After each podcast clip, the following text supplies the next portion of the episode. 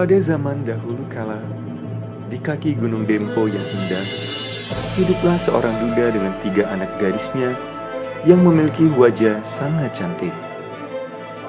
Sang ayah yang menduda sangat menyayangi ketiga putrinya tersebut. Dihiasinya ketiga putri yang cantik tersebut dengan baju-baju mahal dan perhiasan yang mewah. Berbeda dengan kedua kakaknya, si bungsu, Paku Remelai, tidak mau hidup secara berlebihan. Paku Remelai lebih suka menunggu padi yang menguning di sawah sambil meniup serendang dan dekut sebagai teman dalam kesederhanaannya.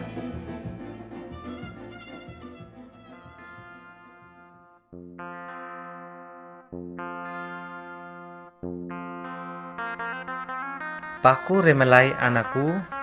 Iya, Ayah, ada apa? Ayah ada hadiah untukmu. Terimalah hadiah dari Ayah ini. Jika Ayah memberiku hadiah yang serba mewah, mohon maaf, Ayah, aku menolaknya. Lalu, untuk siapa baju ini kalau bukan untukmu? Ayah ingin melihat kau terlihat cantik dengan baju beserta perhiasan yang Ayah berikan ini. Aku lebih suka dengan hal sederhana. Berikan saja kepada kedua kakakku, Ayah. Bajuku kan masih terlihat bagus dan indah.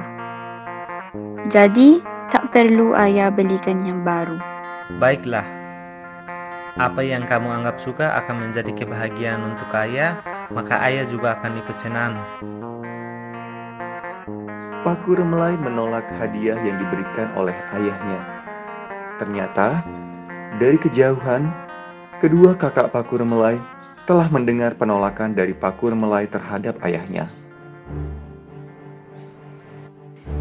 Sudahlah, Ayah, kalau adik Paku Remelai tidak mau menerimanya, berikan saja ke kami, biar kami yang memakai baju dan perhiasan itu.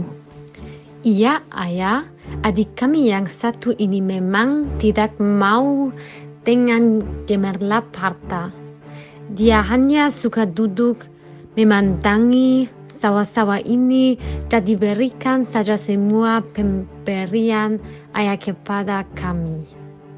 Paku Remelai sangat berbeda dengan kedua kakaknya yang selalu bersolek dan menggunakan gaun yang indah layaknya seorang bangsawan. Hingga sifat kedua kakaknya tersebut terkesan angkuh dan sombong. Semakin hari, semakin dewasa, ketiga gadis tersebut tumbuh sangat cantik. Namun, kecantikan Paku Remelai melebihi semua kecantikan gadis di desa tersebut. Hingga kecantikannya termasyhur sampai ke negeri tetangga. Walaupun sangat cantik, tetapi Paku Remelai tetap menjadi gadis yang sangat santun dan tidak pernah terlihat angkuh atau bersikap kasar kepada siapapun.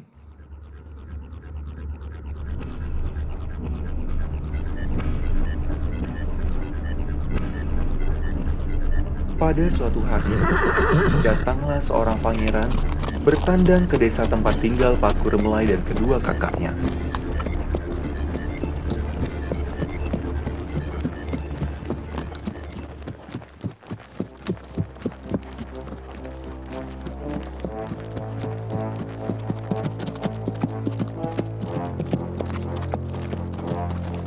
Sepertinya kita istirahat dulu di desa ini. Bagaimana menurutmu, pengawal? Hamba setuju, Pangeran. Baiklah, kita akan beristirahat di desa ini. Betapa kaget sang pangeran ketika melihat kecantikan kedua kakak Paku Remelai yang lewat di depannya. Bertanyalah pangeran dengan seorang anak buahnya. Pengawal, tolong cari tahu siapa kedua gadis yang baru lewat tadi. Aku tahu mereka, Pangeran. Mereka gadis yang sombong. Aku ingin tahu sifat mereka. Besok aku akan ke rumahnya dan menjadi seorang yang buruk rupa. Baik, Pangeran. Keesokan harinya, Pangeran mendatangi rumah kakak Paku Remelai dengan menyamar menjadi seorang pengembara yang buruk rupa.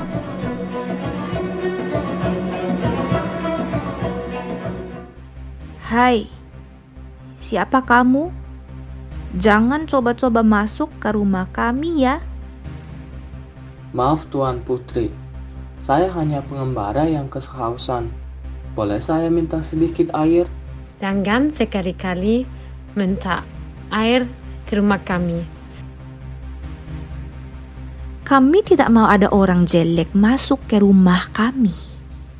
Ketika pangeran ingin pergi meninggalkan kedua kakak Paku Remelai, tiba-tiba ada suara yang memanggilnya. "Tunggu Tuan, Tuan sangat letih kan? Ini ada air untuk Tuan." Alangkah kaget sang pangeran ketika menoleh ke sumber suara yang ada di depannya. Terlihat seorang wanita cantik dengan pakaian lusuhnya, mata dan bibirnya terlihat terbata-bata. "Namaku Paku Remelai Tuan. Maaf kelekuan kedua saudaraku Tuan."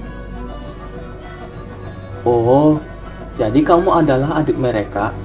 Sungguh beda sifatmu dan kedua kakakmu yang sombong itu.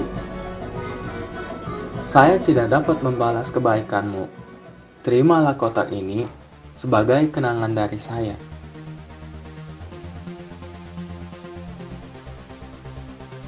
Hingga suatu hari, terdengar akan diadakan sayembara dari kerajaan. Barang siapa yang datang membawa kotak berisikan sesuatu yang diinginkan pangeran, maka akan dijadikan permaisuri di kerajaan tersebut. Berbondong-bondonglah yang mengikuti sayembara tersebut. Tapi tak satu pun yang pas di mata pangeran hingga hari hampir malam.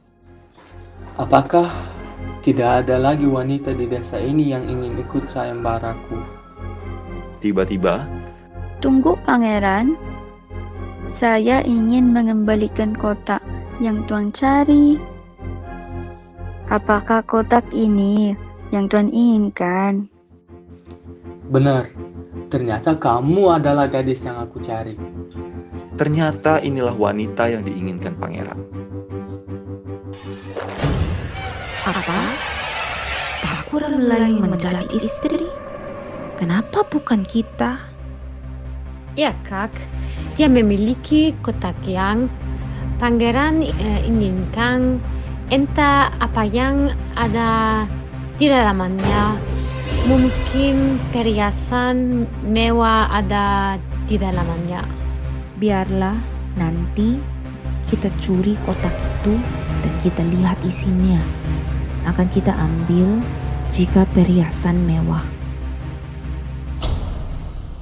Kotak itu akhirnya dicuri oleh kakak Paku Remelai dan mereka bergegas menuju tempat yang sepi untuk membuka kotak tersebut. "Ayo adik, buka kotak itu. Lihat apa isinya." Namun, betapa kagetnya sang kakak ketika melihat isi di dalam kotak tersebut adalah air yang terus-menerus keluar dari dalam kotak. Hingga air tersebut hampir menenggelamkan kedua kakak yang sombong tadi. "Bagaimana ini? Kenapa keluar air yang deras? Kenapa tanganku tidak bisa lepas dari kotak ini?" "Kakak, airnya semakin deras." "Adik, bagaimana ini? Tolong kami." Kedua kakak Paku Remelai pun tenggelam bersama air akibat sifatnya yang sombong dan serakah. Ketika air telah surut, Paku Remelai meminta warga desa untuk membantunya mencari sang kakak. Namun, betapa kaget sang warga ketika hanya menemukan dua batu di balik selendang yang dipakai oleh kedua kakak Paku Remelai. Satu batu tersebut berwarna putih seperti bulan, dan satu batu lainnya berwarna bening seperti air. Sejak saat itu, batu tersebut diburu oleh semua orang untuk dijadikan perhiasan. Hingga akhirnya, batu itu dinamakan Baiduri Bulan dan Kinyang Ayep.